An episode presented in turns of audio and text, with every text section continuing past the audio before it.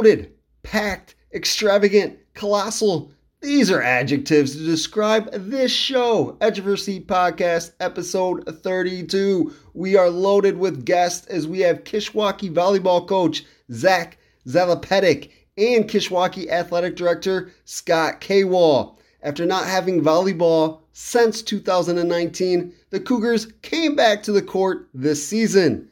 Salapatek and his assistant Jessica Weber have brought the new resurgent team to a 1 and 14 record.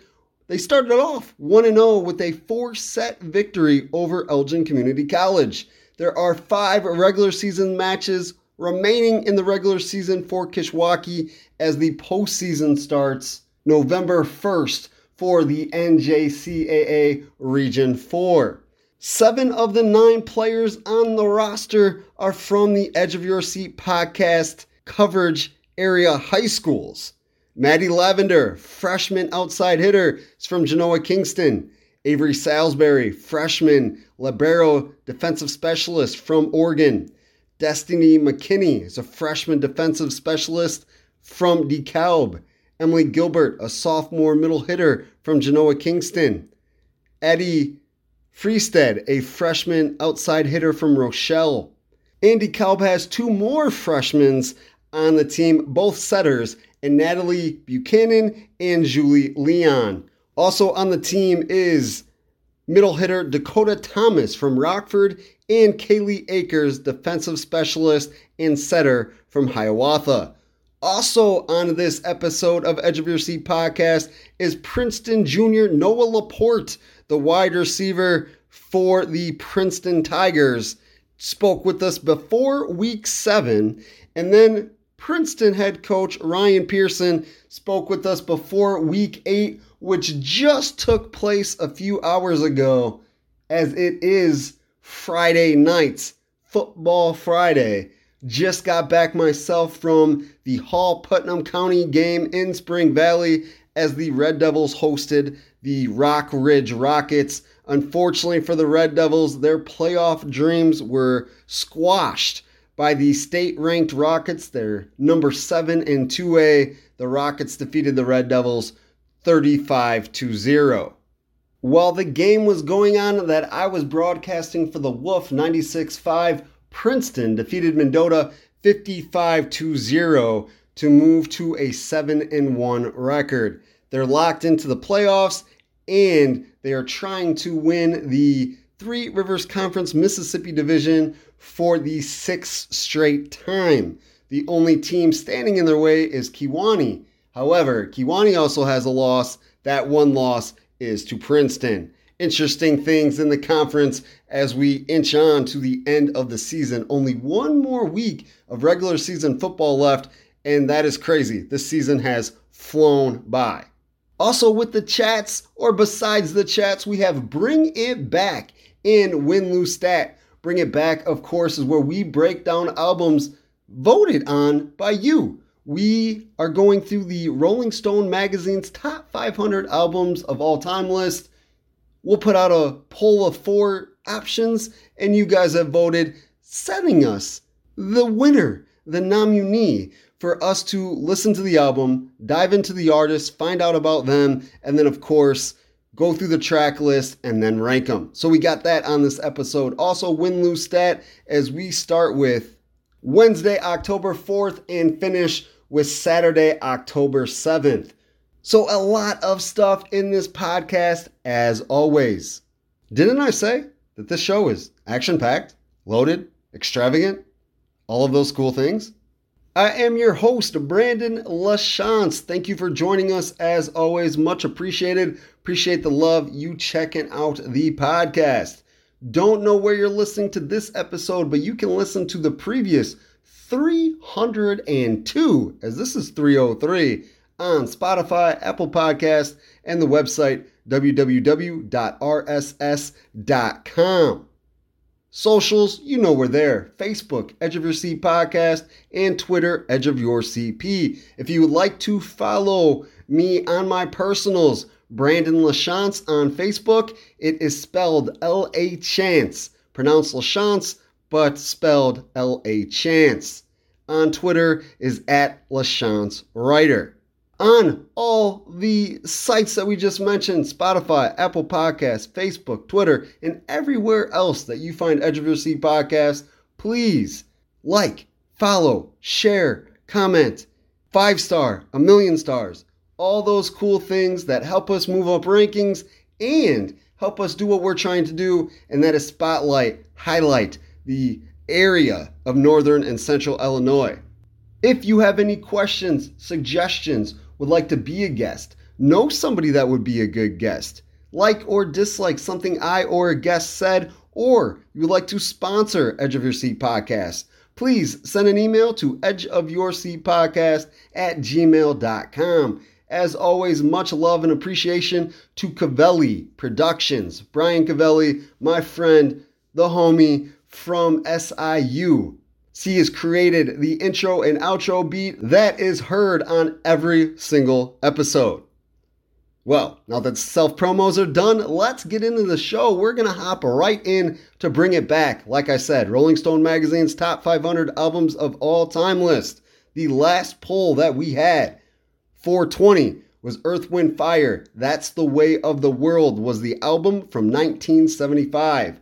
419, Eric Church, Chief from 2011. We ruled out 418 as Dire Straits Brothers in Arms from 1985 was already part of Bring It Back. As when I first started this, I picked an album that is around my birthday, October 20th, and that was the album that won that poll. Might have been the first Bring It Back ever. But we've already broke down that album, already done it, so we wanted to skip over it.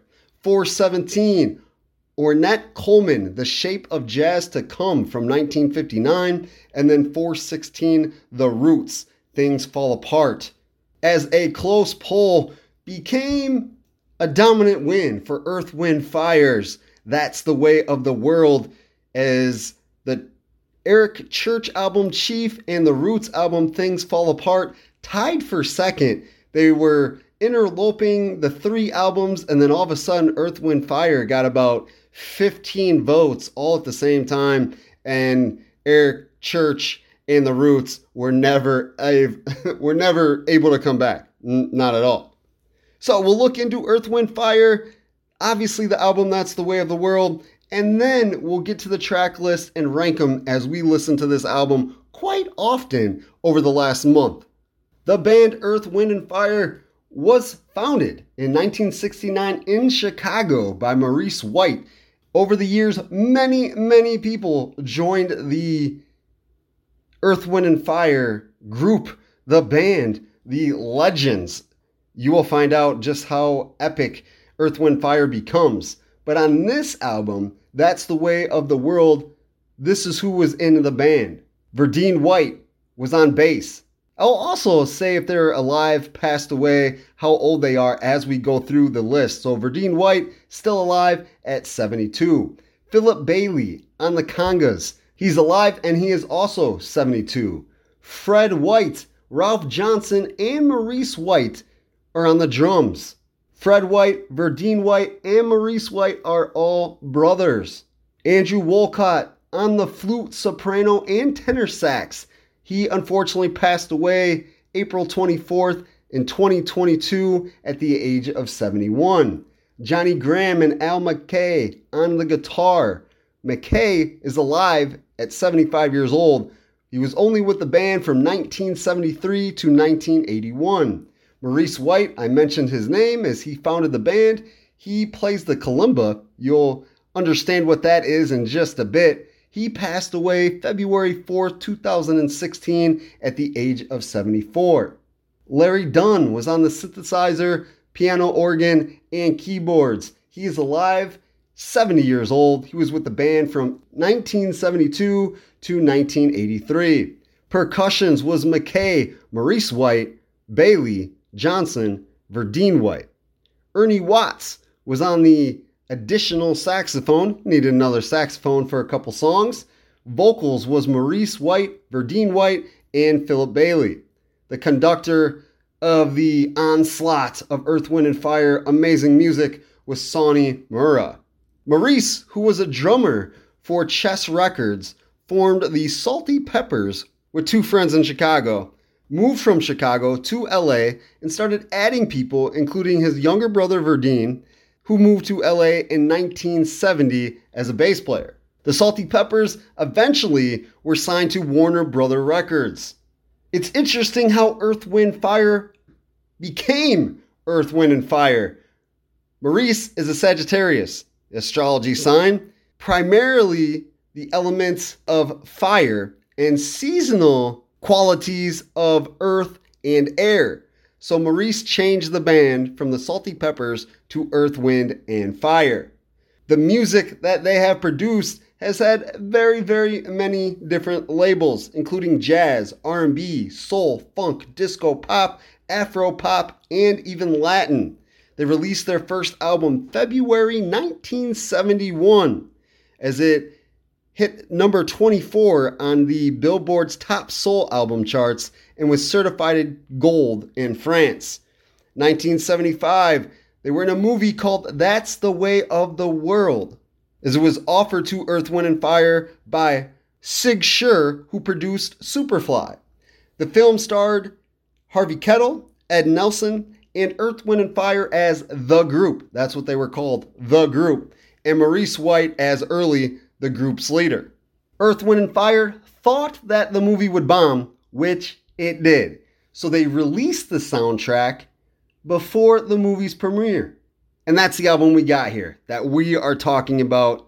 That's the way of the world. So it was originally a movie soundtrack. Well, it is a movie soundtrack, but they released it sooner as their own album because they're like, hey, this movie's not going to do so hot, but we put some work into this let's uh, you know make it our own sort of kind of and that's what they did also around the same time they hired their own horn section called the phoenix horns earth wind and fire concerts in the 1970s were loaded with pyrotechnics magic laser lights flying pyramids levitating guitarists and other elaborate production tricks magician doug henning was on the tours with his assistant here's a name you might know David Copperfield.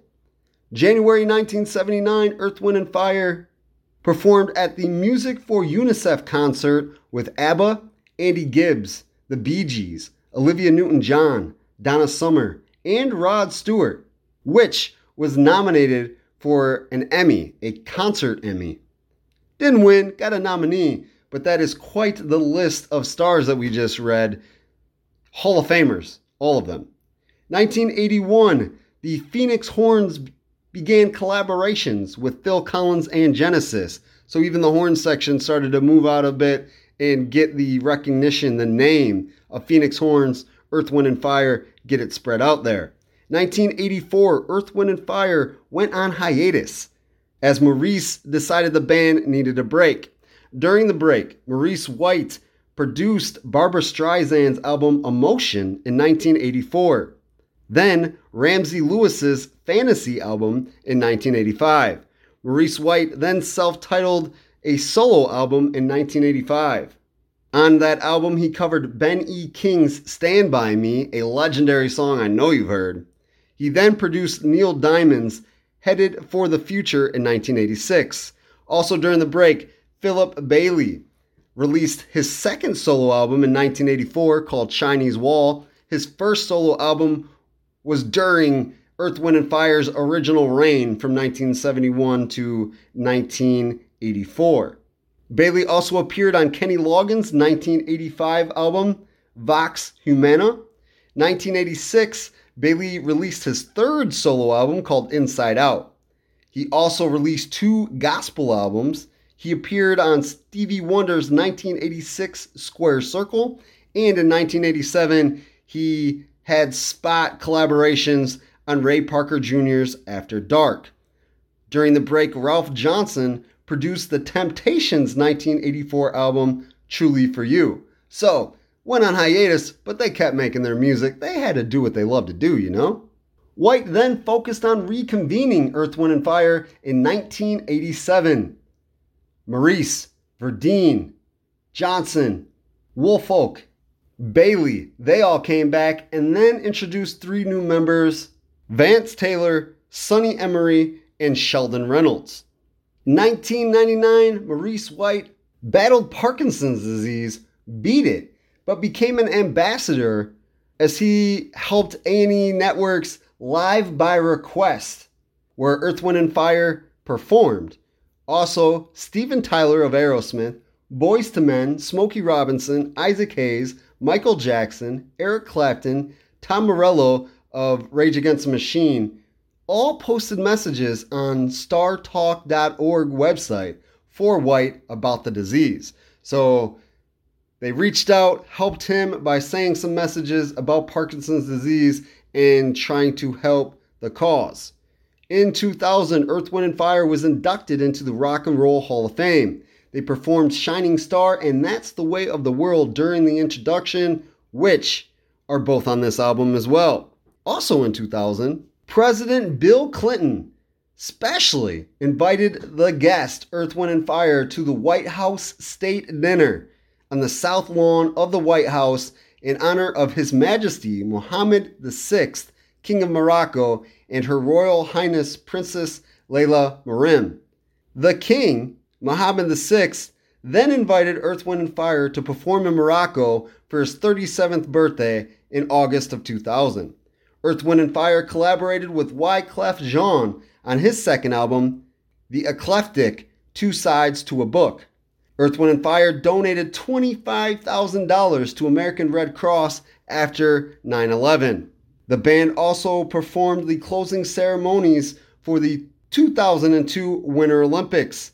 In July 7th of 2003, they received the Hollywood's Rock Walk recognition.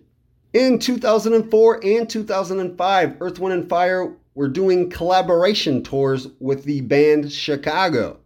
February 22nd, 2009, they were at the White House for the governor's dinner. They were the first musical artists to perform at the White House after Barack Obama became the president. After Maurice White died on February 4th, 2016, Earth, Wind, and Fire was awarded, honored, recognized with the Grammy Lifetime Achievement Award on February 15th of 2016. So just 11 days after his passing, they received the Grammy Lifetime Achievement Award. September 10th, 2019, Los Angeles City Council declared September 21st Earth, Wind, and Fire Day. March 2023, Earth, Wind, and Fire LLC filed a lawsuit for copyright infringement and trademark dilution against Substantial Music Group and Stellar Communications, which had launched a Earth, Wind, and Fire legacy reunion group. They're like, hold on, this isn't us. What are you talking about? So they filed a lawsuit. Artists who have covered Earth, Wind, and Fire songs include Incognito, D'Angelo, Patti LaBelle, Mint Condition, Taylor Swift, Kirk Franklin, Donny Osmond, Wynonna Judd, Yolanda Adams, Whitney Houston, Chicago, Chaka Khan, and the R&B group 112.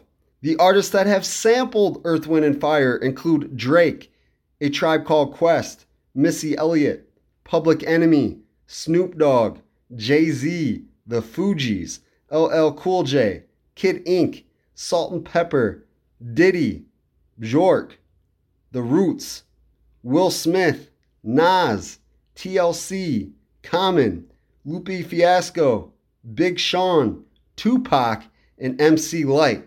Man, between the list of artists that have covered, sampled, and they have worked with, that is the who's who of the music industry from the 70s until right now. Until right now. Insane. The current members, still part of Earth, Wind, and Fire, which is still existing to this day, is Philip Bailey Sr. and Philip Bailey Jr., Verdine White, Randy Johnson, B. David Whitworth, Myron McKinley, John Paris, Morris O'Connor, and Serge Dimitrijevic. You know they've been in the music biz that long. They got tons of awards. They've won five American Music Awards. All five of them favorite R&B soul band duo. 1975, 76, 77, 78. They took a break but came back and won the award in 1980. 2002, they were honored with the BET Lifetime Achievement. They've won 7 Grammys. Shining Star won the Best R&B Performance in 1975. Like I said, that song is on this album. And five other songs have won Grammys, plus the Lifetime Achievement in 2016. They received a Hollywood Walk of Fame in 1995, the NAACP Image Award in 1994. I already mentioned the 2000 Rock and Roll Hall of Fame, 2011 Soul Train Music Awards Legend Award, and 2003 they won the Vocal Group Hall of Fame. In other words, Earth, Wind, and Fire for 70s, 80s, 90s, 2000s, the 20 teens, and the 2020s. That's six decades of amazingness. Have you heard the news? First State Bank is the first to offer Quillo. Quillo is an online personal loan officer that allows you to apply for a loan in just minutes. Need to replenish your checking account, pay off a high interest credit card, or take that vacation you have always wanted? Check out Quillo on the First State Bank website using your phone, tablet, or PC. It won't impact your credit score to apply. There are no fees, no penalties, and payments you can afford. You'll need a First State Bank checking account, but have no worries. You can apply for one of those online too. Check out FSB's Premier account that pays higher interest for doing a few routine activities. Go to firststatebank.biz today to see how you can get a Quillo loan with a new or existing checking account. First State Bank is member FDIC and equal housing lender. Let's get into the album That's the Way of the World, released March 3rd, 1975 by Columbia Records. It is the sixth of Earth, Wind, and Fire's 22 studio albums, ranging from 1971 to 2015. And like I said, the band is still together. This is the soundtrack from the 1975 film, That's the Way of the World. The producers were Maurice White and Charles Stepney. Both have passed away. Rest in peace. Number one on both the Billboard Top 200 chart and Top Soul Album chart. Reached the, the top of both of them. Spent three weeks on the top of the Top 200 and five weeks on the top of the Soul Albums chart. It has been platinum three times, three time platinum album for Earth, Wind, and Fire. This album is listed as soul, progressive, funk, and pop. Eight songs, 38 minutes, and 23 seconds. The top two singles we have mentioned a few times here Shining Star came out in January 21st, 1975. It won a Grammy and it reached the top of the Soul Chart and the Billboard Hot 100. That's the Way of the World, which is also the title of the album, reached number 12 on the Hot 11 and number 5 on the Hot Soul Train list as it was released June 17th, 1975. They have been on a few lists. In 2005, this album was on the 1001 albums you must hear before you die. That's a pretty important list. Definitely. Vibe magazine's 51 albums representing a generation, a sound, and a movement in 2004. And soundtracks.com named this album, That's the Way of the World, the best soul album of the 1970s. All pretty impressive. Let's get into the track list. Like I said, eight songs. And the top charting single, Shining Star, leads off the album. It is the first song. And it is funky. Funky R&B. Then you add a guitar that turns it into a, a rock song with a little solo. There's disco involved. There's ranging vocals all over the place. Musically, just a sympathy of awesome. Not sympathy, symphony of absolute awesomeness. And the song itself is about self confidence. You know, you could have a better life if you just go and live it. Stay positive, keep doing your thing. The second song, That's the Way of the World. Like I said, we've talked about this. It's slow, it's harmonic, has fantastic ad libs. Again, musically, just creative genius. And it's about, you know, being better humans. Let's be joyous. Here's a line from the song You will find peace of mind if you look way down in your heart and soul. Don't hesitate, because the world seems cold. Stay young at heart. Ah, because you're never old at heart. Three, happy feeling.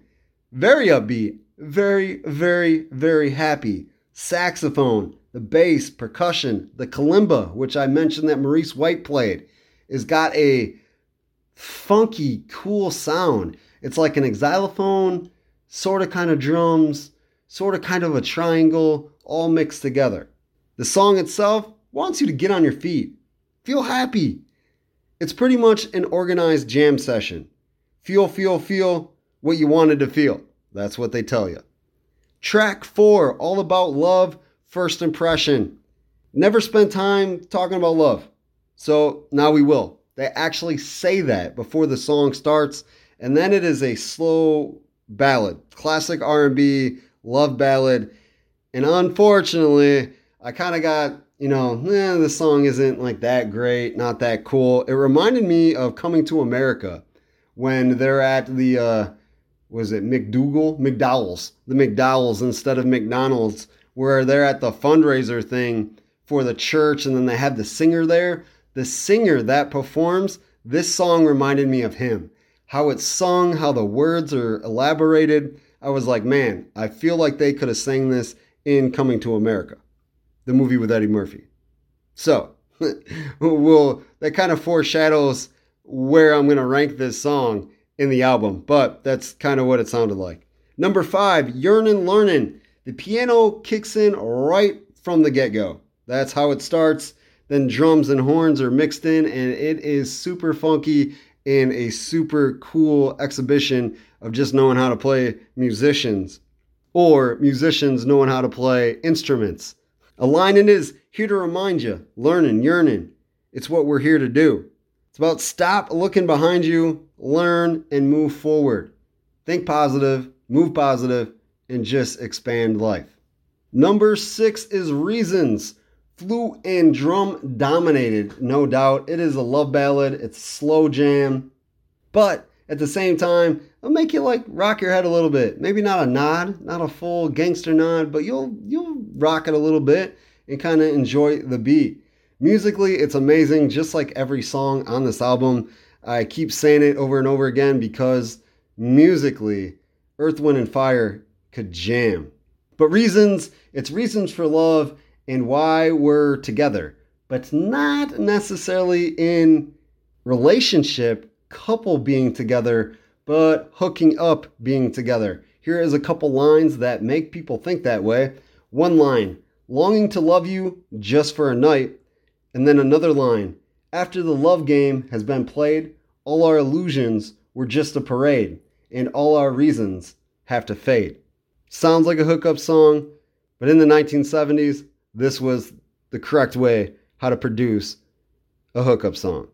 Number seven, Africano. It is an awesome five minute and nine second jam session. There's not one word muttered, uttered, said on this track, but you hear a fantastic saxophone in soul, funk, jazz, up tempo version style. Man, absolutely amazing way again to show how to play an instrument or multiple. Number eight, the last track on the album, See the Light. Organ leads throughout the entire song, kind of almost like a bass type feeling, but you can tell it's an organ, but it's just got this subtle you know, instead of strings, the keys being played throughout the entire song. So they use the organ kind of like a bass. It's kind of cool. There's also hi hats, which are great because they make it quick, but they're also subtle. So you got a subtle organ, subtle hi hats, just mixing and matching to make the song kind of have a cool vibe to it. Lyrics through the song that I really liked or that stood out to me Looking through the clouds, what do you see? Sky of gases, child in need, troubles everywhere, more than I can bear. So I'm searching from within. Help them see the light, the light. Interesting lyrics, interesting song. All of these, go check out. You should probably listen to Earth, Wind, and Fire's The Way of the World. Here's my rankings, our rankings at Edge of Your Seat podcast for the eight tracks on this album. Not gonna do a full repeat of what I've already said about the song, so I'll go through the track list and say where I put them. Shining Star, the, the first song, the chart topping single, I put number two. That's The Way of the World, which also did well in the charts, I say is number six. Number three, Happy Feeling, I think is the best song on the album. It's happy, it makes you jump, it is awesome. Number four, All About Love, I did not like it all. I rank it number eight, the worst song on the album. Number five, Yearnin' Learnin', a cool, vibey, positive song I have at number three.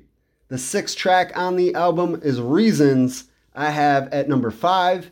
Africano, the super cool five minute and nine second jam session, I have at number four. And then number eight on the album, See the Light, in my rankings, I have as number seven honestly, besides the one that I have as the last song on the album, All About Love, I could re listen to these all the time. Africano, I put on repeat for like an hour or two when I was designing pages for a newspaper because I absolutely love it. It is so cool, so funky, so awesome.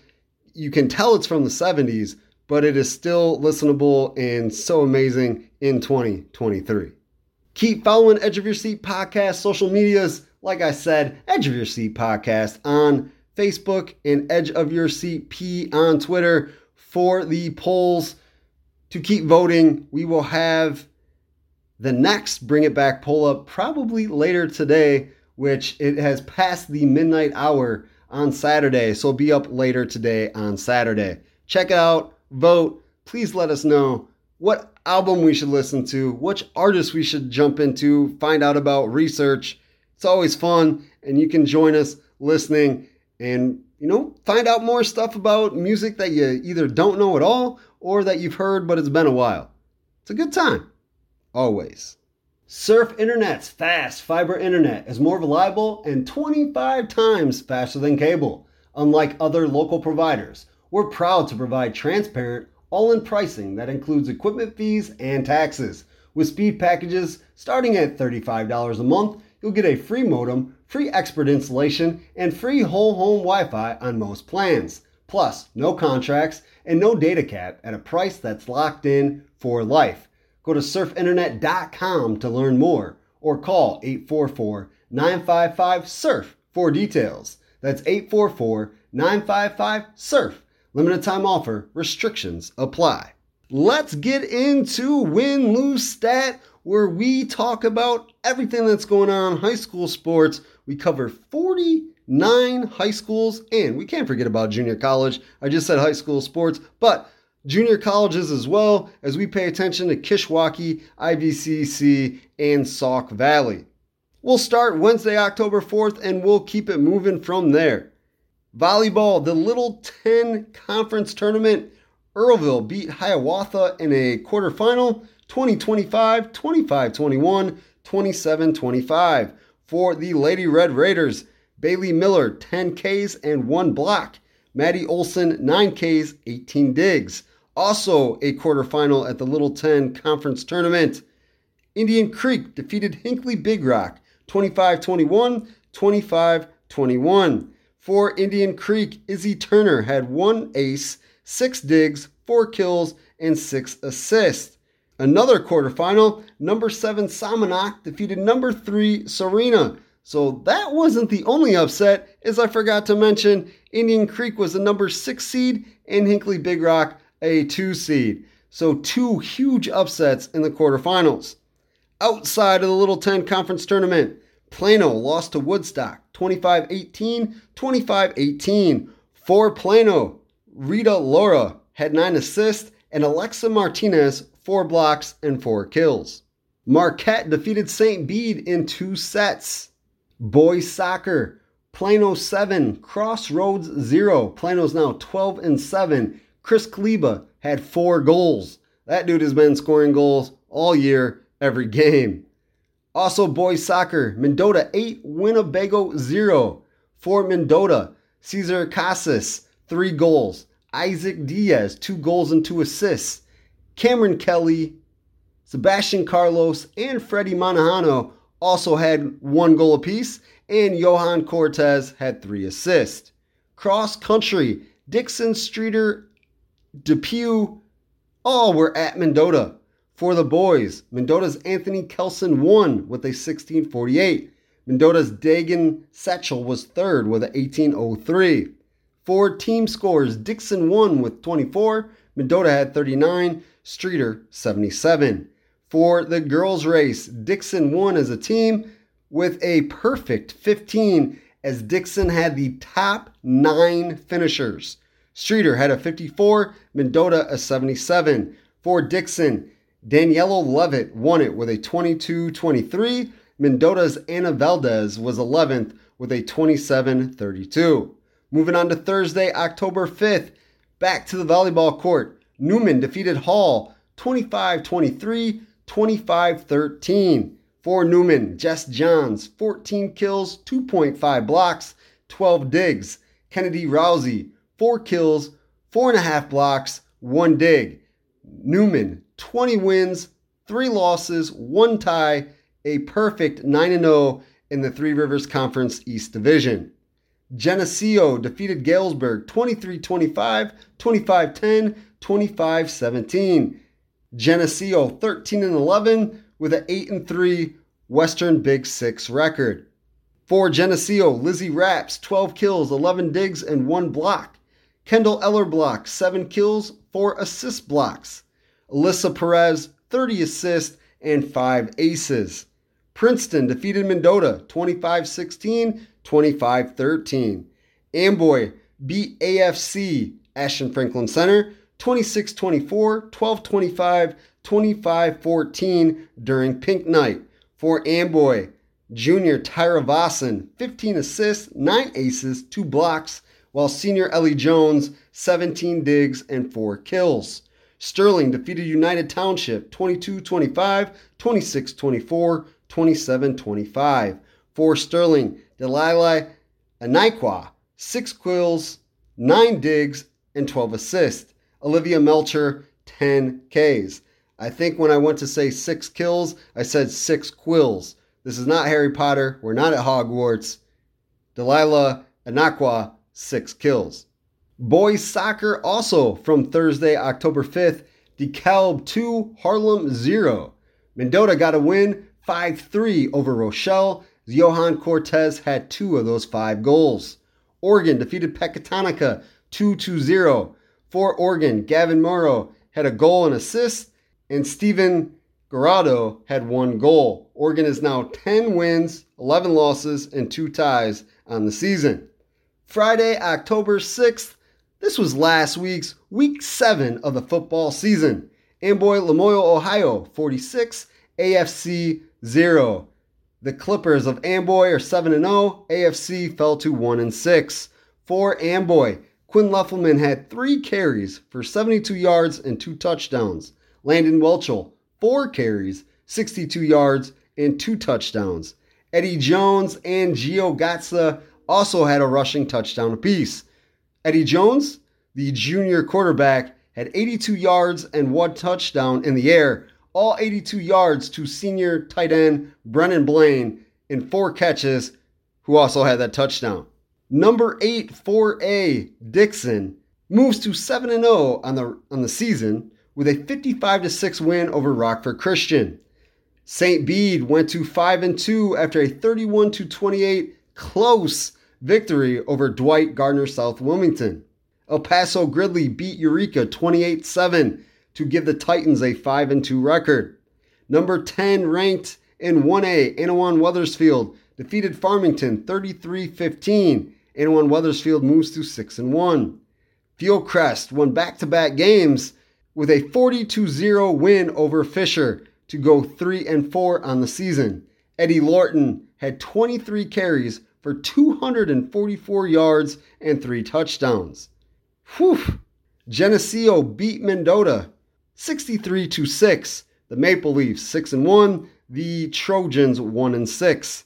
Kaneland shut out Marengo 45 to 0 to help the Knights go to 4 and 3 on the season. LaSalle Peru hung on against Ottawa for a 24 19 victory to give the Cavaliers a 4 3 record and Ottawa a 3 4 record. Kewanee defeated Monmouth Roseville 42 21 to move to 6 1 on the season. Number 2 in 4A, Morris defeated Woodstock 48 7. Morris is still undefeated at 7 0. DeKalb fell to Naperville Central 42 0. DeKalb is 2 5 on the year. Yorkville beat Oswego 17 0. Yorkville's 4 3. Number 4 and 2A, Seneca moved to an undefeated 7 0 with a 28 6 win over the 5 2 Marquette Crusaders. Plano got a shutout win 35 0 over Harvard to move to a 4 3 record. In eight man football, Polo moves to 6 1 with a 52 12 win over Blue Ridge. Brock Salto was at it once again 15 carries, 175 yards, and three touchdowns. But he wasn't the only one in the spotlight, as Delau Fernandez had 16 carries, 165 yards, and three touchdowns also. Back to 11 man football. Princeton shut out Bureau Valley 42 0. Princeton moved to 6 and 1, Bureau Valley 3 and 4. Oregon shut out Rock Falls 39 0. Oregon's 4 and 3, Rock Falls 1 and 6. For the Hawks of Oregon, Logan Weems had 17 carries for 180 yards and 3 touchdowns. Rochelle beat Sandwich 42 13. Rochelle and Sandwich both have 5 and 2 marks. Sterling fell to 3 and 4 with a 35 to 33 super close loss to number 6 in 7A, Quincy. Stillman Valley beat Genoa Kingston 22 12, moving Stillman Valley to 4 and 3 and dropping Genoa Kingston to 3 and 4. Streator lost to Peotone 36 to 32 to make Streator's record 2 and 5. Number 1 in 3A, the top dog Byron shut out Winnebago 62 to 0 to remain undefeated. In games that happened last Saturday, Newman ranked number 7 in 1A defeated Hall Putnam County 28-7. I was at that game in Sterling was on the the call the Wolf 96-5 as Newman defeated Hall 28 to 7. There was 8 turnovers in the game, 4 apiece. Number 2 in 5A Sycamore stayed undefeated with a 42 6 victory over Woodstock North. Polls heading into week 8, like I said, started last night, just a few hours ago actually, on Friday. We'll continue into Saturday. You know how it works, high school football style. But the polls leading into this week 1A Number one, Lena Winslow, still undefeated, 7 0, receiving all first place votes, 120 votes in total. Was also at the top spot in 1A last week. Newman stayed at the same spot as last week, number 7, 6 and 1 record, 37 votes. Annawan Wethersfield dropped from 9 to 10, 6 1 record, 24 votes. In Class 2A, the top dog is Maroa Forsyth a undefeated 7-0 record. They have all the first place votes, 120 total. Also was the top spot last week. Number 4 is Seneca, 7-0 record, 85 votes, and they are in the same spot they were last week. In Class 3A, Byron, still number 1, have been number 1, 120 votes, all 12 of the first place votes with their 7 0 undefeated record. Princeton is number two, has been number two for the last few weeks. 6 1 record, 94 votes. In 4A, Rochester is number one. They were number one last week. 7 0 record, 118 votes, 10 first place. Morris is sitting in second with two first place votes, 109 altogether. They're undefeated and were also number two in 4A last week. Dixon, number eight, as they moved up a spot. They were number nine last week, still undefeated at 7 0, 36 votes. In 5A, Prairie Ridge is still number one, 119 votes with their 7 0 record, 11 first place votes. Sycamore stole the other first place votes as they have 108, 7 0 record, and they were also second place last week. Also on Friday, October 6th, was the start of the boys and girls golf state meets. They were Friday and Saturday. The boys were at Prairie Vista Golf Course in Bloomington. We're going to go after both days, Friday and Saturday, with the team results and our golfers that medaled, did well, finished the state meet. Congratulations. It is super, super duper hard as a novice golf player. I know what you're going through the pain of trying to be a good golfer. These high school golfers are the real deal.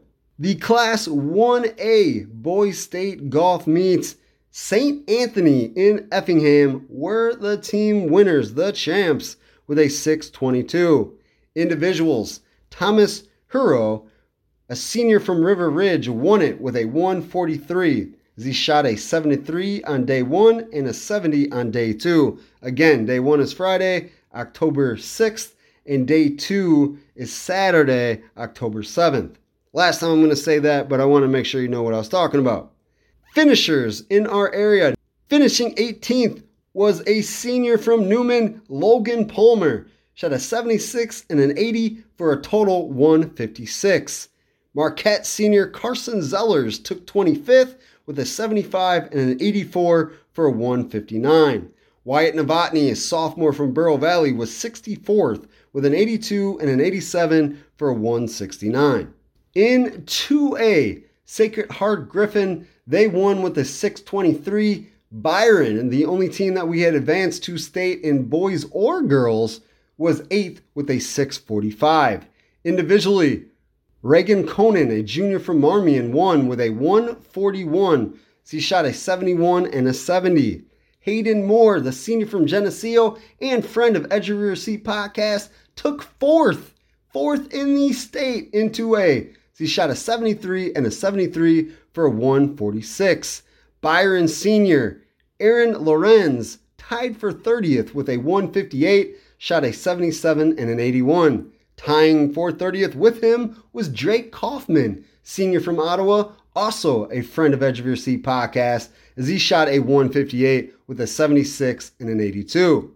Tied for 43rd was Sterling Jr. Mason Hubbard, who shot a 162 with two 81s. Finishing 52nd was Davis Baker, a junior from Byron, with a 78 and an 86 for 164. 56 was Mason Brandt, a senior from Byron, who shot an 85 and an 80 for 165.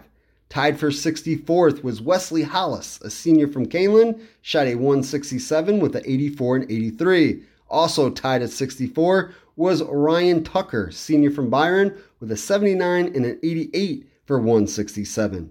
Cooper Mershon, a junior from Byron, shot a 168 with an 89 and 79 for 69th place and Kason Newton, sophomore from Byron, came in 87th as he shot at 89 and an 87 for 176. In 3A, New Trier won the state title with a 598. Individually, Nicholas Simon, a senior from Conant, which is in Hoffman Estates, had a 143, a 67, and a 76.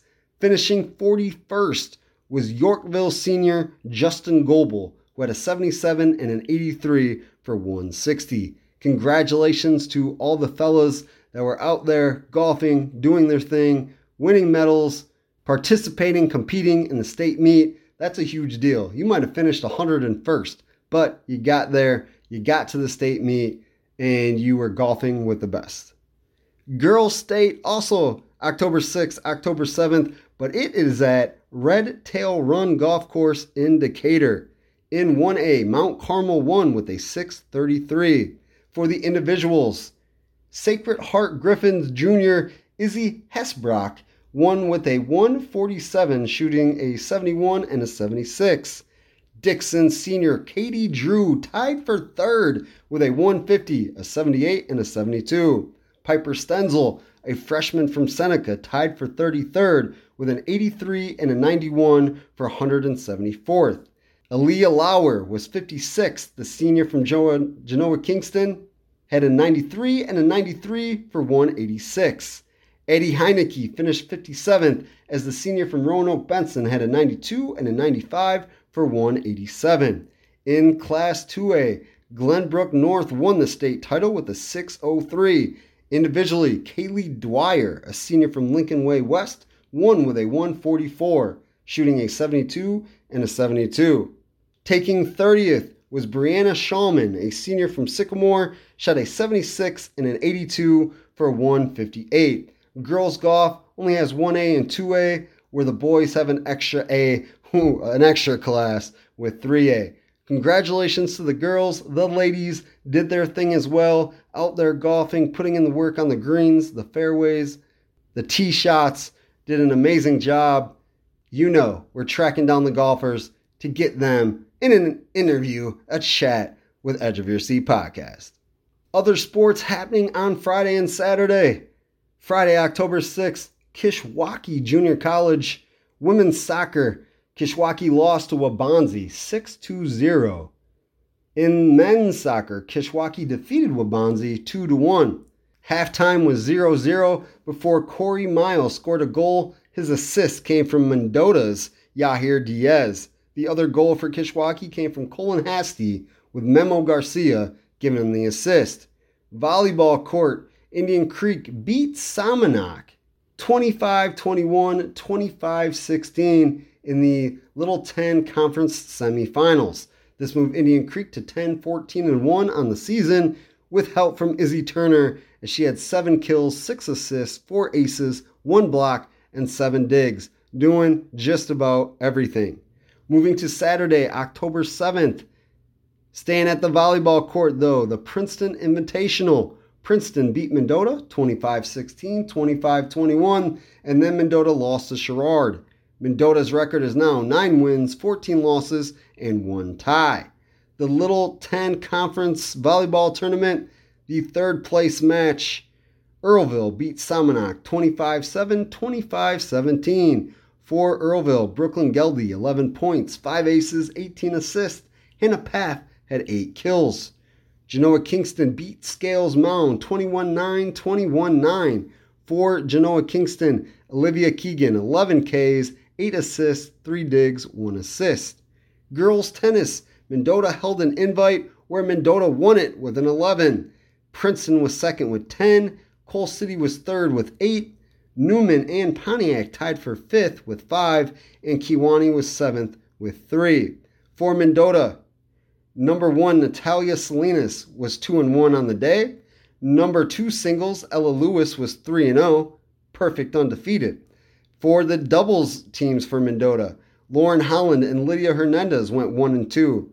Number two doubles, Leah Stamberger and Kylie Goldblatt went 2 and 1. And the number three duo of Lily Bocus and Ava Beats went 2 and 1. Cross country at the Sterling Invite. For the boys, Pleasant Valley won with a 56. Sterling Senior Dale Johnson won with a 1505. For the girls, Pleasant Valley won with a 60. Individually, Juliana Gambo from Fenwick won with an 1812. And that is a wrap for Win Lose Stat. It is always a pleasure. It's always awesome covering everything that we have in this area sports, whether it's golf, soccer, volleyball, football, all the rest of them, girls swimming and diving. I don't want to leave anybody out, so I'm trying to list them all. Everybody doing their thing. So cool the accomplishments, wins, losses, stats that happen in our area. The interviews you are about to hear with Kishwaukee volleyball coach Zach Salapatek, Kishwaukee athletic director Scott Kawall, Princeton football player, he's a junior, Noah LaPorte, and the Tigers coach Ryan Pearson are all brought to you by Mendota Ford. Mendota Ford is a community dealership that is dedicated to being community first. A small dealership in a smaller town. Associates Jason Hintz and Caitlin Henry pride themselves in being here for you. They don't want to sell you one vehicle. They want to form a bond, a relationship to get you every vehicle you want and cars, trucks, and SUVs for your friends and family. Jason Hintz has been with Mendota Ford for eight years, giving him the experience needed to help customers in every way possible. Caitlin Henry joined the team in July and is excited to help you find your dream vehicle. You can purchase any vehicle off any lot in the Mendota Ford family. Jason and Caitlin will make sure they track it down and hand you the keys with a little jingle jangle. To check out the many options on the lot, Mendota Ford is located just south of Mendota on Highway 251. To look ahead or find a vehicle on another lot, check out www.mendotaford.com. Call 815 539 9314 for all vehicle inquiries with Mendota Ford.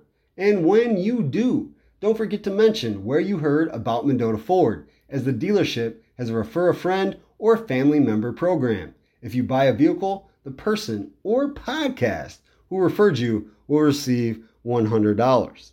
Well, that is a wrap, not only for Win Lose Stat, but for the entire intro. Thank you for joining us. Bring it back, Win Lose Stat, all of our guests, Zach Salapatek, Scott Kawall, both from Kishwaukee, Zach, the volleyball coach, Scott, the athletic director, then Princeton's Noah LaPorte, the junior wide receiver, and Coach Ryan Pearson. Thank you so much for joining us. Thank you for listening. Not you, them, but you, as in you, the listener. Thank you very much, as always, for hitting the play button, downloading, whatever you do to listen to Edge of Your Seat podcast. Much appreciated every single time. Time to get to our chats. Thank you. We'll be back soon, real soon. Edge of Your Seat podcast. Until then, peace. I always get a lot of press releases from our guy, Brett Herman. We also talked to him for a podcast. By the time you hear this one, you've already heard him, but you haven't heard him yet. I worked with him at the News Tribune. He sent me a press release about the volleyball program at Kishwaukee College having a new, naming a new volleyball head coach in Zachary Salapatek. So we had to reach out and find out who this guy is, who's taking over this program. So we got him right here. Zach Salapatek, how is it going, my man? Going all right. How are you? You know, appreciate you having me on the podcast. No problem. We'll get through some of these kinks. As uh, 10 a.m. is not really early in the morning, but for some odd reason, it's kind of early in the morning today. I don't know why that happens. Sometimes on a Friday. Yeah, it's definitely a Friday. You're ready for the weekend, ready to get things going. Speaking of getting things going, Definitely. You're taking over the Kishwaukee volleyball program. I mean, what does that mean to you to say that you're the new head coach of the volleyball program at Kish? Uh, I mean, it's definitely a big step forward in my coaching career. You know, it's an honor. I think one of the coolest things since taking over, honestly, is obviously the Kish volleyball program has had a great legacy. But just in the couple months since taking over, the amount of people from the community and the volleyball community that I've talked to, and even some of the recruits that I've been talking to, I mean, they're really excited about the program coming back, and it's just, it's really a testament to the, to the legacy that the program has. I mean, I still get former players who who reached out to me on social media, really excited that things are coming back, and really looking forward to you know Kish volleyball being part of the community again. Kishwaukee Volleyball's last season was 2019, took a three year break. We also have the Kishwaukee Athletic Director, Scott Kawall, with us on the line after we get done talking to Coach Salapatek and his career and what he plans to do with Kish. We'll talk about some of the history with the AD, Scott Kawall. But back to you, Zach. I mean, I understand that you were a player and a coach. Just kind of talk about your volleyball trajectory and what's kind of landed you at Kish. Uh, sure. So I played uh, men's club volleyball at the University, of Kansas for four years. I was a DS libero because if you've ever watched men's volleyball, you got to be about six seven to play in the front row, and I am five ten. Um, but I mean, I love the sport. I love playing. I was super passionate about it. I always said, you know, I can't control whether I'm the best player on the court, but I'm always going to be the hardest working. And that's always been, been my mentality in the sport, and then I really brought that into coaching. When it comes to coaching, I grew up with my parents. They ran two travel softball teams throughout my life. And so every weekend in the summer, I was in, you know, softball dugouts at tournaments, traveling on over. So I really grew up around coaching. Um, and then right after I got back, back in the area from Kansas, I started coaching at Aggression Volleyball Club, where I met Keith Foster. Um, he's the varsity coach at Genoa Kingston. I'm um, going into my seventh year coaching club, the last two years I coached with Keith at Genoa Kingston. Last year I was actually honored to be uh, part of the coaching staff when we won the 2A state championship. So that was really, really cool. So you've kind of been all over and kind of seen a little bit of everything. Uh, yeah, I mean, I've just been, like I said, I've been really passionate about it. I mean, I, I can't express how much I love the sport. And so any opportunity I've gotten, I've just jumped at it. I mean, I just love being around the sport. What was it about volleyball? I mean, I am not saying anything about genders, but usually, especially coming from where you're you're coming from, football, basketball, baseball, things like that catch each you know somebody's eye, or even golf sometimes. But volleyball as a guy sport around here really isn't you know a top priority. For some, it is. Like you, what made it that sport that you wanted to be part of and become compassionate about? So that's a good question. I actually grew up baseball. Like I said, my parents were were softball coaches. Me and my brother, we played baseball. I played, you know, varsity baseball in high school. I went to St. Mary's in Sycamore for grade school, and I played the three sports that were available: basketball, volleyball, and cross country. And I just loved playing volleyball. And then I went to Aurora Central Catholic for high school, and they didn't have a volleyball team. I never really considered playing men's volleyball. And so it's the same season as baseball. I grew up playing baseball. And then it was my sophomore year of high school. I remember thinking back on playing volleyball. I'm just, I couldn't tell you any specific score. Couldn't tell you how many games we won. But I just remember thinking about how much I just loved being on the court. And it was at that point I realized, like, all right, this is kind of something special. Like, I really love this. And then everyone, when I tried to get back into it, everyone I talked to, told me I was too short. I was too late getting back into it. Um, I was already going to be too far behind. I actually gave a speech in speech class about how I wanted to play volleyball, and on my grading rubric, the teacher wrote, "You have to be at least six three to play men's volleyball. Don't waste your time." And so that was tough. And then when I got to Kansas, it was kind of just right place, right time. I was playing volleyball at the rec center. One of the guys from the team invited me to the tryout. I was definitely not the best one at the tryout, but you know, like I said, I worked really hard, and they were gonna have to drag me out of that gym to get me to stop playing volleyball again. Um, and then after talking to the coach the last day, he let me stay on the team, came to practice, and I I never worked that hard at anything in my life as I did for volleyball.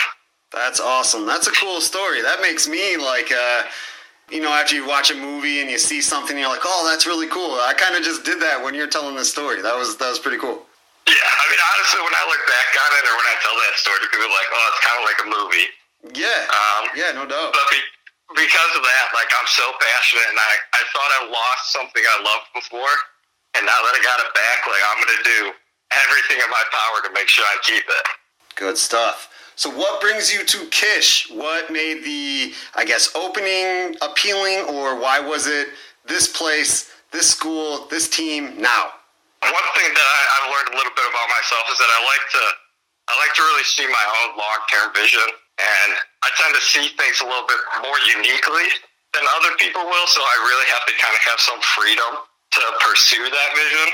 You know, I looked at some varsity or some high school varsity opportunities the past couple years from what I know from kind of that high school varsity experience, you don't necessarily get as much freedom as you would like in high school volleyball as opposed to college. I mean, it's just a different game. They're younger. And so when this opportunity came up and I heard about it, it just seemed like a great fit. Like I knew I wanted to move forward in my coaching career. I was just kind of waiting for the right opportunity to come up. And so once we saw this, I talked to my parents, I talked to, to Coach Foster over at GK, and we were like, yeah, this seems like like the perfect fit.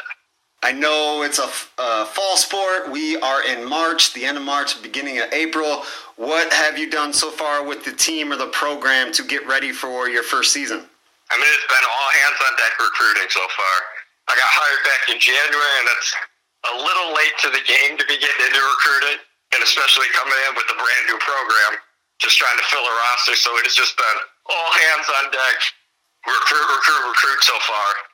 And got off to a little bit of a slower start, just trying to spread the word, obviously.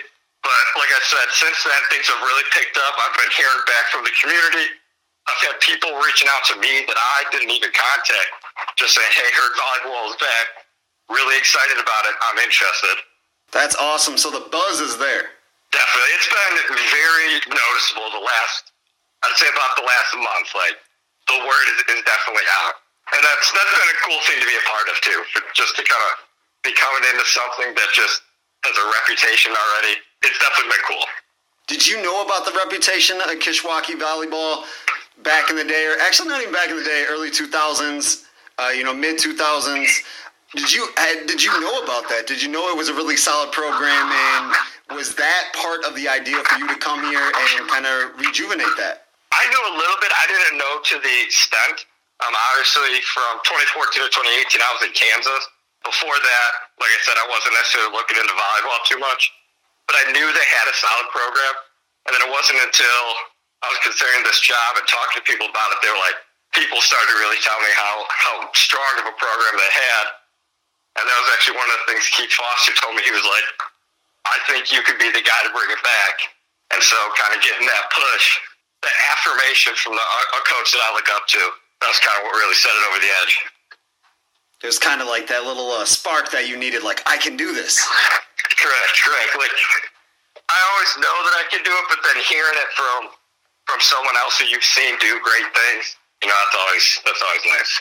Yeah, definitely. We're our own worst critics. So when you hear from somebody else that's saying like, "Hey, man, you got all the tools to do something," then you're like, "Okay, if you say it, then I know I can." Correct. And that's actually kind of something I tell my players all the time. Like, it's so easy as a player to see, like, oh, the ball didn't go over the net. You know, I struggle with this.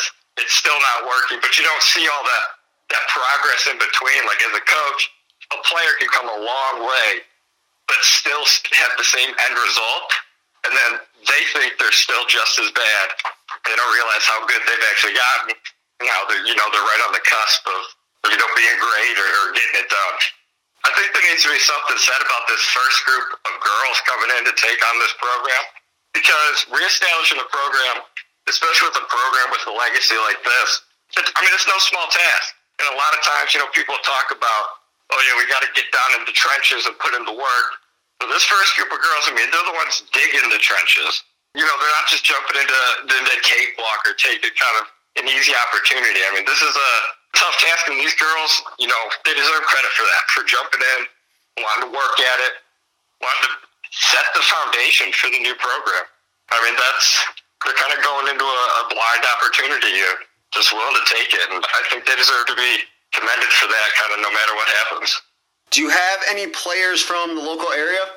You know, we always want to try and recruit in district first, just because we are a family environment. We're, we're all about the community, so we want our players' families to be able to come out and watch them play. So yeah, I mean, in district recruiting is definitely definitely a priority.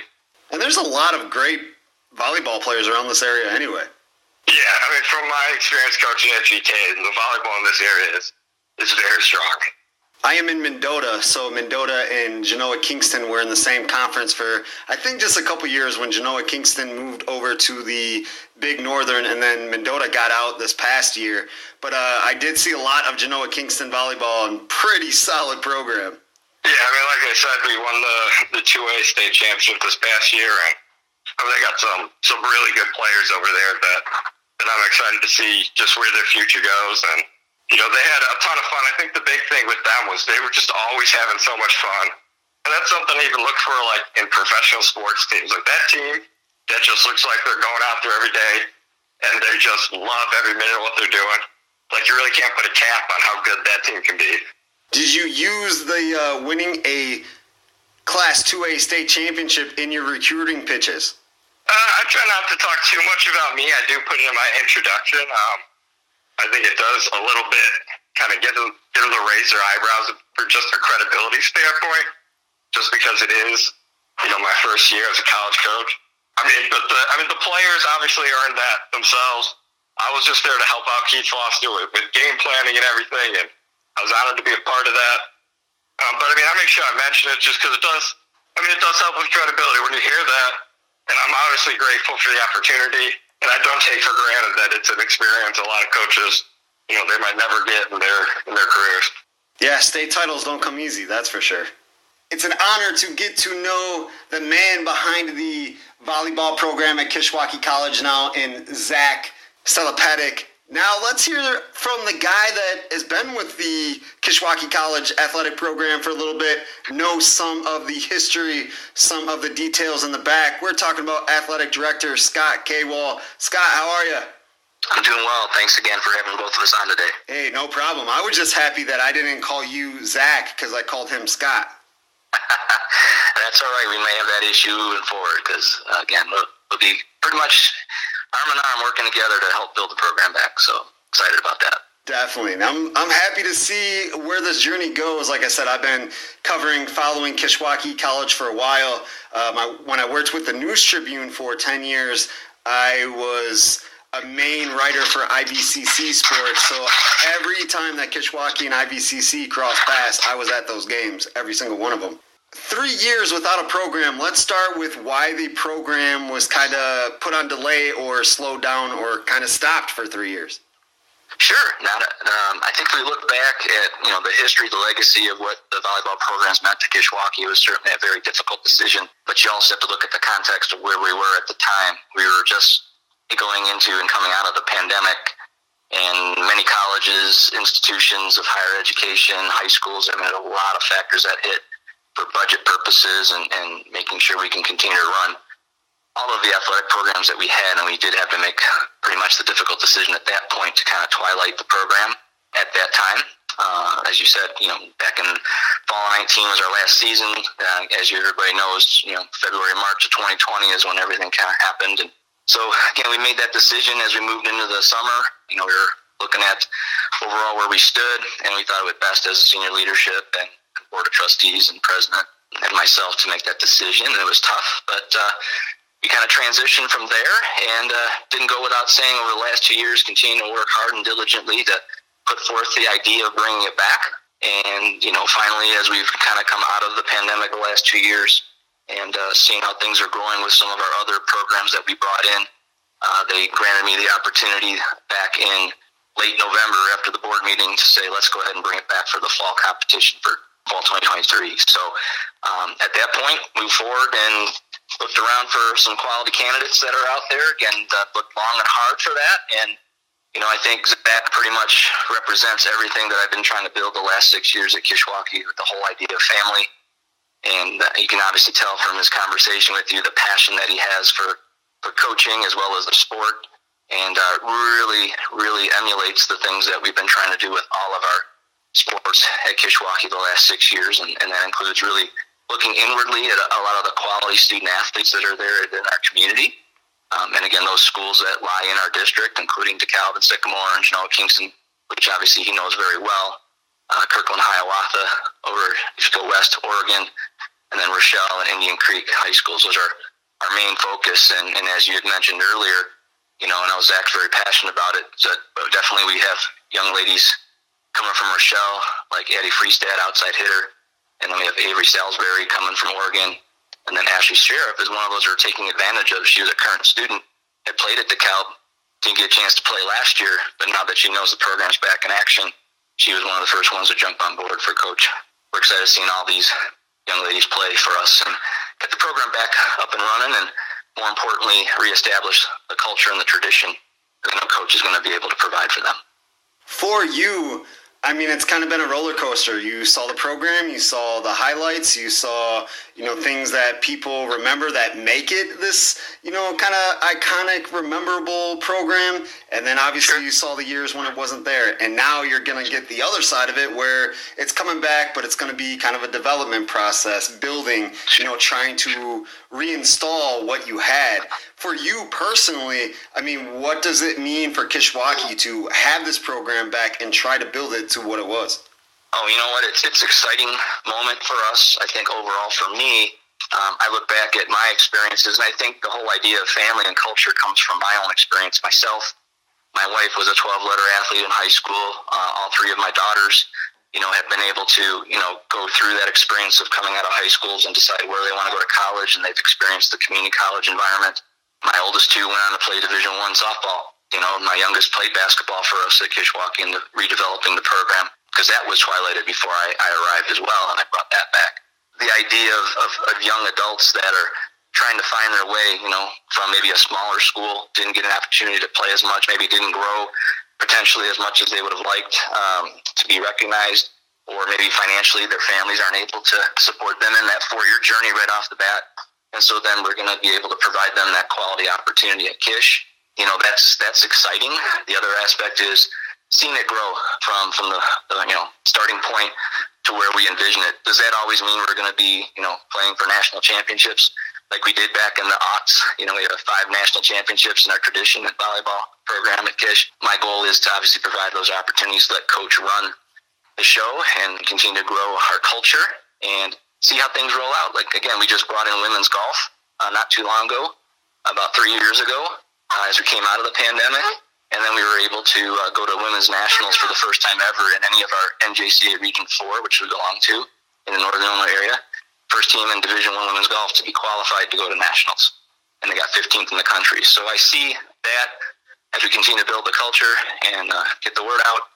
As Coach said, I think uh, you know we'd be competing very very hard for region titles, getting through at least the semifinals every year in a very very tough region. Uh, a lot of great schools in our region, and then be able to battle to see if we can qualify for nationals at some time. But obviously, that's going to take some time. It may not be as quick as women's golf, but I'm looking forward and eager to see what happens with it. Good stuff. A lot of things moving and grooving at Kishwaukee.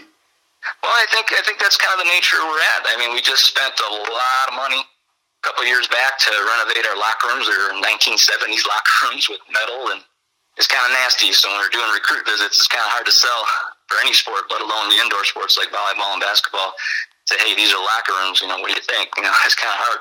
Uh, but we renovated the locker rooms. We renovated. We have a brand new training area, training room, trainer's office, and then we also have the opportunity that we redesigned our gym, brand new electronic scoreboards and sports table. So a lot of exciting things going on at Kish, um, and we're welcoming volleyball back into that mix. Good stuff. I'm happy to see it. Like I said, I saw the press release and my eyes got big and I instantly, okay, I got to reach out. I got to have this guy on. And then you came with the package. So I'm glad to talk to both of you today new volleyball coach at Kishwaukee, Zach Salapatek, and then the athletic director at Kish, Scott Kawall. Thank you both very much for joining Edge of Your Seat podcast. Thank you much. Yeah, thank you for having us on. We're in the midst of the high school football season. Today, Friday, October 6th, is week seven. Kickoff tonight. Princeton is playing Bureau Valley. We had to have Noah LaPorte Junior with the Tigers on Edge of Your Seat podcast. Noah, how's it going, my man? Going pretty good. Very excited for the game tonight. I mean, Bureau Valley, Princeton, kind of a rivalry game. Yes, it is. Yes, it is. And as of right now, this is going to be the last time we play Bureau Valley. Because they're moving. They're leaving the conference after this year. Yep. So, you know, we got to end out with a bang. No doubt. I believe they're going to the Lincoln Trail, if I'm not mistaken. Yes, I, I think that's where they're going. But that's crazy that uh, the Bureau Valley Princeton rivalry is going to be separated. That's kind of insane. I know. I I like playing Bureau Valley. I like playing all the, the schools that just just a rivalry against them. It's it's nice, but you know now they're leaving, so. Yeah, it's always a weird thing. I played for Mendota. Did not play football, but I played basketball. And our top rivals, Hall was one of them. Um, mm-hmm. Rochelle was one of them. We were in the NCIC, and that got broke up. I had already graduated. I graduated in 2004, but that got broke up. Mendota went to the Big Northern Conference playing Dixon, which was kind of rivalrous. They were in the NCIC, but then Winnebago, Stillman Valley, Rockford Lutheran, Rockford Christian, and to go to a game was like over an hour away. So yeah. you saying that about, you know, playing the schools that are around you that, you know, you might know outside of sports and things like that and build a rivalry, those are very, very important. So hopefully, you know, Princeton's rivalry with Hall and with other schools can kind of, you know, make up for Bureau Valley leaving the conference. Yeah, hopefully it does. I mean, we just had a game last week, Kewanee. Kewanee's one of one of the big rivalry we have too. Yeah, I would say are those your biggest three? Bureau Valley, Hall, and Kewanee? Yeah. Yeah, I would say those are the biggest 3 mm-hmm. And the Princeton Kewanee game last week, everybody was paying attention to that because you know Kewanee five and zero, oh, you guys were four and one. That was pretty much the title game for the conference. Yeah, that that was that was the game of the week right there. It was, it was very exciting going into the game, and then luckily we came out on top. When I keep saying conference, of course, I'm talking about the Three Rivers Conference Mississippi Division. I mean, how do you feel the conference has been this year for you guys? It's been pretty good. I mean, we're just taking it game by game, playing the best ball we can play, and, you know, hopefully coming out on top. And on top, you guys have the only game that you lost was to Morrison. I believe it was week two, and it was a last second field goal. I watched that live because you guys have a great streaming facility with Norm and Coach Schmitty, and they do a great, great, great job over there. So I'm watching that. I see the end of the game. You score on a touchdown with like 45 seconds left, gives yeah. Princeton the lead. They take a shot down the field, they convert, then a field goal, and man, that had been a crazy ride of emotions for you. Oh, it was for sure, but we can't focus on that game. We just had to move on, and we moved on pretty good, and now we're what what is it, 3 and 0 after that game? 4 and 0 after that game? I'm trying to do the math here. That'd be 3 and 0, right? Because then. I think so, right? So you would have been 1 and 1, and now you're 5 and 1. So 4 and 0. 4 0. 4 0, yep. How many uh, human beings does it take to do this math equation? so 4 and 0 after that game as we do our math conversions together, Noah. Mm-hmm. I mean, pretty great turnaround after, you know, a heartbreaking loss. What was it that made you guys kind of turn around so fast? Obviously, you say, hey, we got to look one game at a time. But, you know, that's kind of easier said than done sometimes. Mm-hmm. Yeah, taking one game at a time and just, I think the biggest thing we took out of the game was playing for each other, for your brothers right next to you. I mean, that's that was the biggest outcome of that game because after that game, we played for each other and and then it took care of itself. As a junior last year, sophomore year, yeah, Tegan Davis is your quarterback. He, of mm-hmm. course, playing football for Iowa. You then now have William Lott. So back to back years, two different quarterbacks, and you're still producing pretty great numbers. Yep. It doesn't matter the quarterback. I mean, I just during practice getting the chemistry down for, from the quarterback, and you know, they deliver the ball, and I'm, I'm just I'm catching it. You're like it's that easy, man. You throw, I catch. yeah, I mean, just got to get the chemistry down, and it'll be it'll be all right. Definitely. How do you think the chemistry with William Lott has been so far? Oh, it's it's definitely growing. We're just getting started because this season we've been really uh, heavy run dominant. I mean, Casey Etheridge and Ace Christensen have been running the ball very well for us this year. So, you know, and that sets up the pass game for us. No doubt, no doubt. And William Lott, he's a junior as well, right? Yes, he is. So you guys have played football together pretty much your entire lives. Yes, we have. So now it's just on the field, you know, because you haven't played together every single snap like you did when you were younger, and now trying to rehearse that, get that back. Mm-hmm. Yeah, we are trying to get that back, and I think we're doing a pretty good job of it right now. No doubt, no doubt. Coach Ryan Pearson seems like every year, doesn't matter who he has on the squad, you know, he makes them better players, puts them in the right positions to be successful. And I don't think this year is any different. Oh yes, he puts the right players in the right position, and you know he just always has a scheme for our players. Whatever players do best, that's what he's going to put in the game plan, and and we're going to execute it for him. Which that was a great transition, my friend. You have put yourself in position in the Princeton record books as this year you have taken over the all-time receiving yards title. You're now the kingpin of receiving in Princeton. Uh, you took the record from Bennett Sirens. Sirens. I always say his name wrong. Yes, yes, sir. Took the record from Bennett Sirens. And I mean, well worth it. You still got a year left after this year, so you got a year and a few games to make that total even larger. I mean, that's the plan, just to keep it growing. But you know, I'm not, I'm not really focused on that right now. I mean, we're playing really good ball, and I'm, we're just looking f- to finish out the season and, and then go into the playoffs It's off strong before I hit the record button, and we said the record was around 1,033 yards. Yes, it was. It's around there. That's where it was when you beat it. Yes. What did it mean for you to beat that? For you to, you know, as a junior, you know, have the most receiving yards in Princeton history, which Princeton goes back a long, long, long, long way in terms of football. No, it's, I mean, it feels great, but you know, I couldn't have done it without you know Coach Pearson drawing up the game plan, trust, having the trust in me, you know, having my quarterbacks to deliver me the ball, and then the linemen also to block for him, and just you know, it just all got put together, and, and then I get praised for it.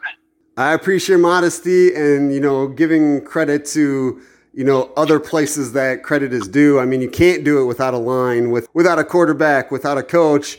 I mean, so I'm, I'm glad you realize that, but you know, still like, hey, I do have the talent to get it done. Yes, sir. I mean, you, that's the biggest thing is believing in yourself, and you know, if if you don't believe in yourself, then who will? I say that often. Did you read that from one of my notebooks or something? Did you take that from me? No, I did not. I mean, I just that's how I think. I mean, I did not read it, but maybe I should go read it. no, hey, you already know it, so you don't have to read it. That's beautiful. Hey, you're good right now. That's fantastic. Princeton Junior Noah LaPorte, thank you for taking a couple minutes out of your day chatting with Edge of Your Seat podcast about the football season. And you got a big game tonight against Bureau Valley.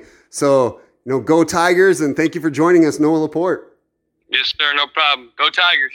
When I just called my guest, I had to say my long lost friend slash coach who has been on this podcast many times, Ryan Pearson of Princeton. How is it going, coach? Uh, going really well. I got moved from radio broadcast from Princeton to Hall Putnam County football from last year to this year, so we don't get to speak as much as we did last year. well, that's definitely unfortunate, but you know, you you, you got to do what you got to do. definitely. They just tell me where to go, and then I try to make you know the best football game broadcast happen. That's all I can do. All I can do. That's right. That's right. And you guys, the Tigers, have picked up right where you left off from last year. 11 and 1 last year. In my mind, one overtime away from going to a state championship game and possibly winning it from, you know, what I saw in the bracket. But, you know, there's no magic eight balls here, no crystal balls. But you were 11 and 1 last year. This year, 6 and 1. I mean, you guys have been playing the Tigers brand of football.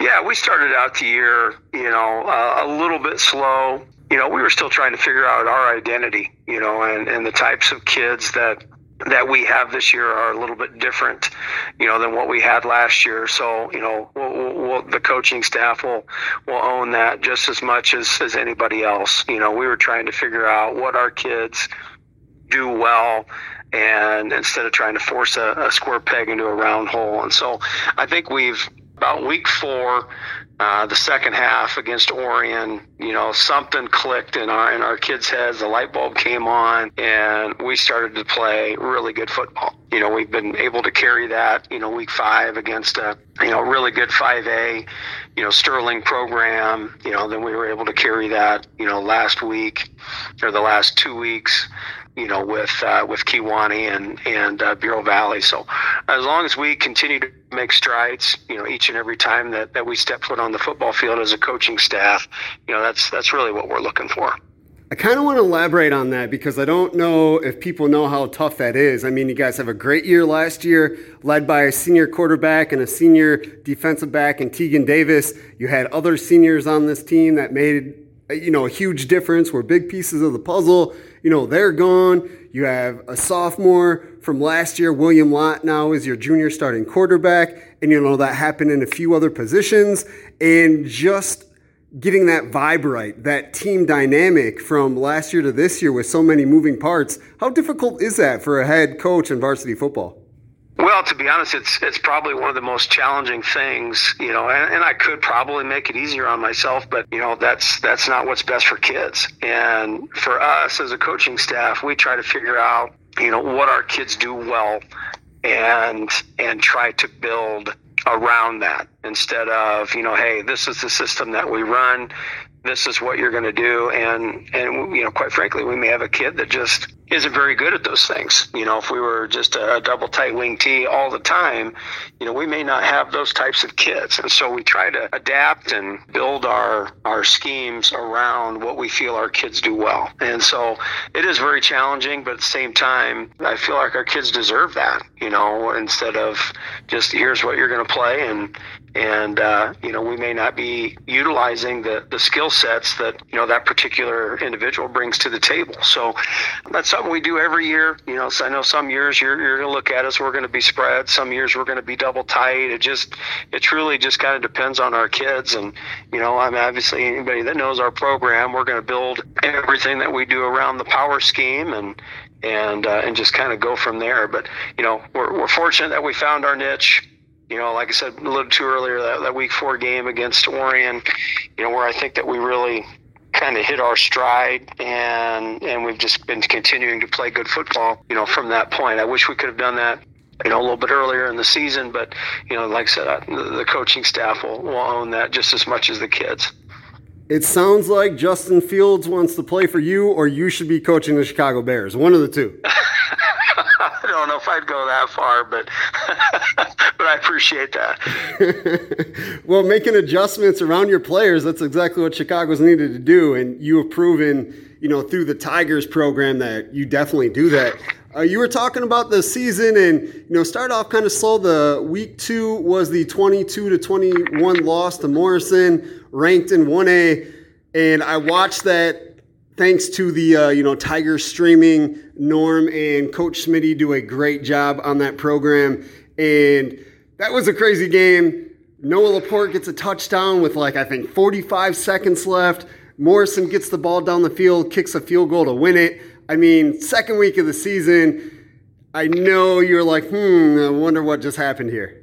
Well, and, and you can't have six turnovers and expect to beat a good football team, you know, or any team, you know, for that matter. Uh, we just didn't take care of the football. We had too many interceptions, fumbles, just costly fundamental mistakes that you know are are not you know I, I guess commonplace you know in our program. And so those are things that we had to address and and uh, and, and fix through practice. And and like our kids have done a fantastic job. I mean, they were upset you know, just as much as, as we as coaches were. You know, that was not the Princeton team that we envisioned. And so we, we really had to kind of, instead of pointing fingers, you know, we had to point thumbs and let's, let's get back to the drawing board and, and, and right the ship and, and, and move forward in a positive direction. And, and credit to our kids. They went back to work, the, the typical, you know, blue collar, uh, roll up your, your sleeves and put your hard hat mentality and, and, and really have, have done a, a tremendous job. So, you know, it was unfortunate but at the same time, you know, you learn more from your losses than you ever do your successes. So I, I think in the long run, that, that may have been a, a positive thing. If I'm looking at this and, you know, I've seen games, read stories, looking at stats, I would think it was kind of a wake up call. The five games since there, 20 nothing shutout against Newman, ranked in 1A, and I just watched them against Hall Putnam County on Saturday, and their defense was phenomenal. Then you played Orion, shutout 42 0. Sterling, you mentioned 5A program, 28 6 victory for you guys. Kewanee, 37 14, and then shut out Bureau Valley last week, 42 0. So in five weeks, you've allowed 20 and scored, because my quick math is not the greatest, a thousand points.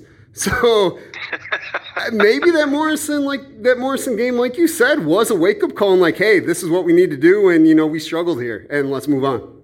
Yeah, and, and we, we talk about quite a bit with our kids. Like, you know, the, the target is on your back.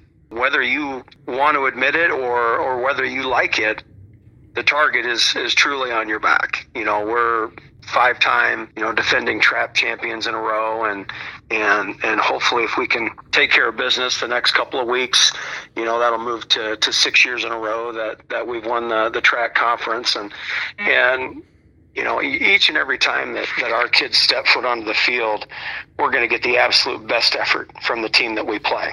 It doesn't matter. You can throw records out the window. You know, they want to be the team that, that is able to knock off Princeton. And so, you know, I guess it could be a burden, but, you know, we, we try to look at it as, you know, that's an opportunity for us to grow, you know, because we have to continue to perform at a high level, you know, or, or we're going to end up getting beat. And so I, I think it was a wake up call. I think it was a, uh, a positive thing that happened early in the year as opposed to later in the year. You know, and, and like I say it again, our, our kids have done a fantastic job of righting the ship, making the strides necessary that, that we needed to. I'm glad you used the term, you know, throwing the records out the window, especially in the Three Rivers Conference. Mississippi Division, where we know every game is kind of a dogfight. The last two games of the season for the Princeton Tigers, you got Mendota and then Hall Putnam County. If you look at the records, like, hey, you know, these should be wins, could be wins, you know, things of that nature. But like I just said, conference games, Mendota's passing offense has proven all season that they can do damage.